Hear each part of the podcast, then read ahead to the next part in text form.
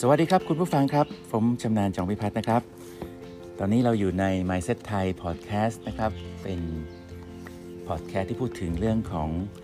การพัฒนาตัวเอง ในมุมมองของความคิดจากภายในสู่ภายนอก สร้าง breakthrough นะครับ สร้างทิศทางที่ถูกต้องแล้วก็ไปในทิศสู่การที่เจริญก้าวหน้า แล้วก็ทะลุทะลวงนะครับ ในช่วงเวลาที่ยากลำบากนี้เราก็จะสามารถทำสิ่งนี้ได้ดี วันนี้เราจะพูดถึง หัวข้อสำคัญหัวข้อหนึ่งนะครับ คือความชัดเจนคือพลังครับ ความชัดเจนในตัวเอง ความชัดเจนในทิศทาง ความชัดเจนในเป้าหมาย และก็การที่จะนำธุรกิจนำองค์กรนำหน่วยงานนั้นก็คือต้องนำตัวเองให้ได้ก่อนนะครับในรายละเอียดของความชัดเจนคือพลังจะเป็นยังไงบ้าง เดี๋ยวเรามาพูดถึงในช่วงการขยายความครับ สวัสดีครับ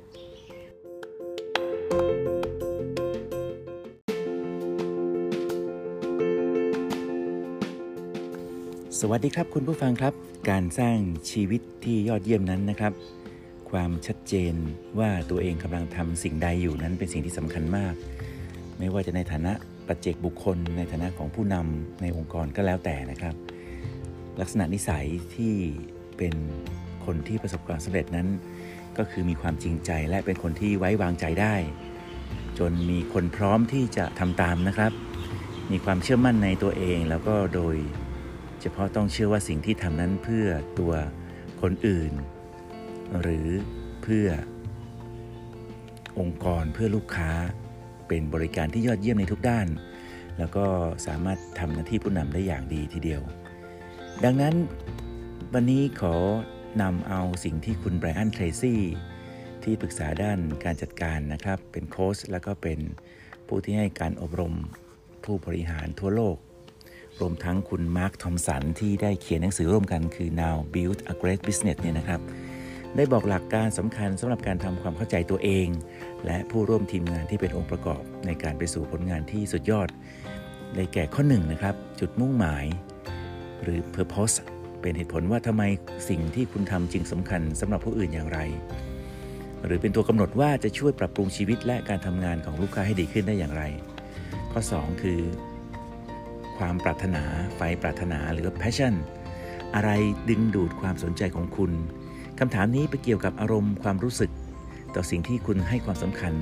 ที่อยากทำให้สิ่งที่คุณทำเพราะถนัดและทำได้ดีคุณจึงชอบทำสิ่งนั้นนะครับ ข้อ 3 คือผลงานครับคือ performance นี่คือความประจวบเหมาะที่จุดมุ่งหมาย คือสิ่งที่ทำให้กับโลกกับไฟปรารถนาเนี่ย purpose กับ passion เนี่ยมามาจบกันเป็น performance เนี่ย คือเป็นผลงานที่ต้องการบรรลุ และสิ่งนี้จะทำให้เกิดชิ้นงานที่มีความยอดเยี่ยมมากนะครับ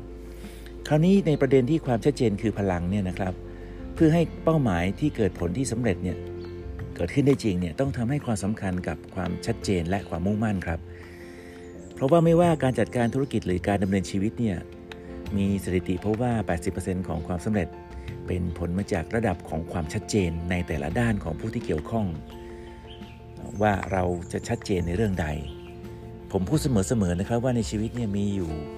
ประมาณ 5 เรื่องที่ต้องชัดเจน 1. สุขภาพร่างกาย 2. ครอบครัวและความสัมพันธ์ 3. อาชีพการงาน 4. การเงินส่วนบุคคล แล้วก็ 5. สภาวะจิตใจอะนะครับ ดังนั้นถ้าเราชัดเจนนะครับว่าอย่างเช่นว่าสุขภาพเนี่ย คิดอะไรไม่ออกบอกไม่ถูกตั้งใจไว้เลยครับว่าเราจะมีน้ำหนักเท่าไหร่ การที่มีเราจะมีน้ำหนักเท่าไหร่เนี่ยมันก็คือสอดคล้องกับ BMI ดัชนีมวลกายนะครับ การควบคุมอาหาร การออกกำลังกาย การที่จะกินอาหารมีคุณภาพ การมีสภาพของชีวิตที่ต้องกินเป็นเวลานอนเป็นเวลาคุณภาพชิ้นอาหารต่างๆมันก็จะมีความชัดเจนมากนะครับ แต่ถ้าเผื่อว่าเราเราไม่ชัดเจนนะครับ เราไม่ชัดเจนเราก็จะใช้ชีวิตไปเรื่อยๆ ครอบครัวก็เหมือนกันนะครับ ต้องตัดสินใจชัดเจนว่าเราจะมีเป็นครอบครัวที่รักเดียวใจเดียวไหมหรือเป็นครอบครัวที่จะเป็นคนโสด หรือจะเป็นครอบครัวที่เราจะดูแลคนที่อยู่ดูแลในบ้าน คุณพ่อคุณแม่ หรือว่าอย่างไรนะครับ ถ้ามีครอบครัวเดียวรักเดียวใจเดียว การถนอมความคิดความรู้สึก การทานอาหารด้วยกัน การมีสัมผัสที่ดีเป็นบวกการกอด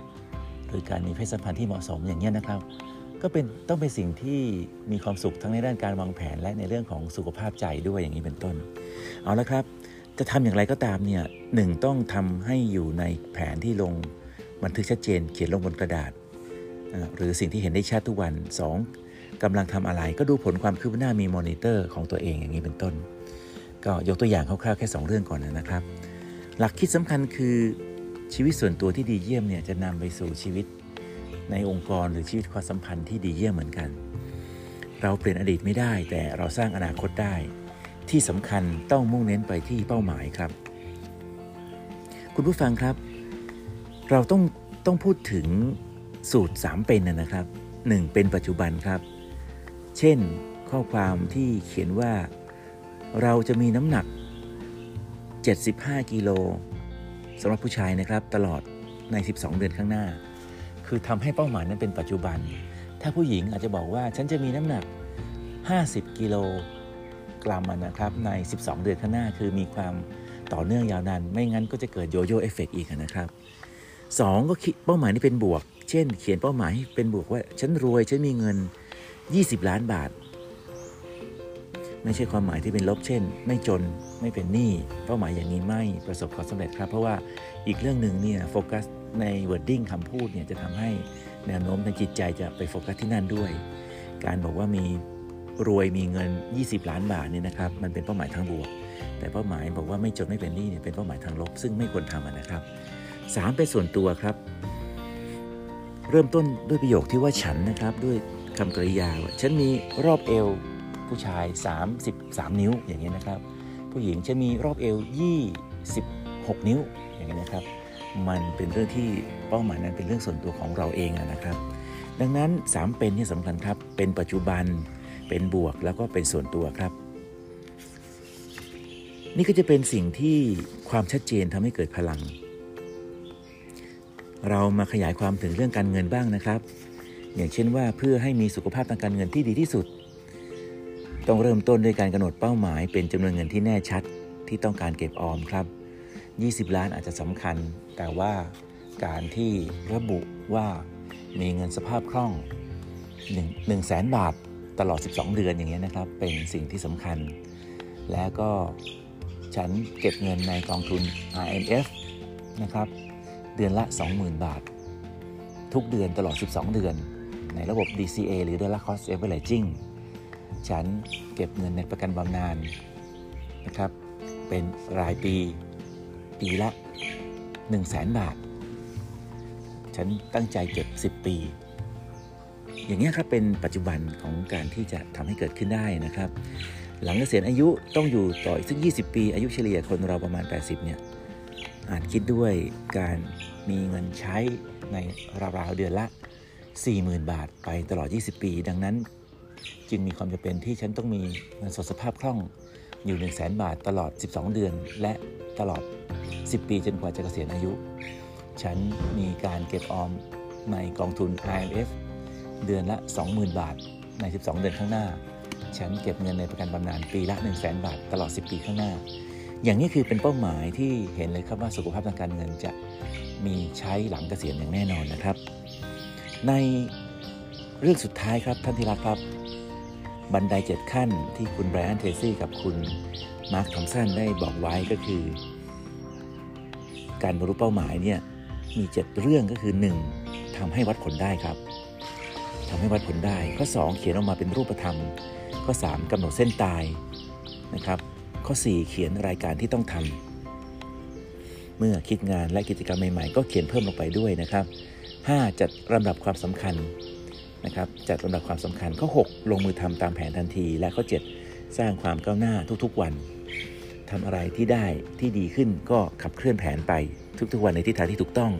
ซึ่งจะส่งผลให้มีไม่มีอะไรมาหยุดยัง้ง ไม่ให้เราก้าวหน้าเติบโตได้อีกต่อไปนะครับ สรุปแล้วถ้าเราถ้าลอง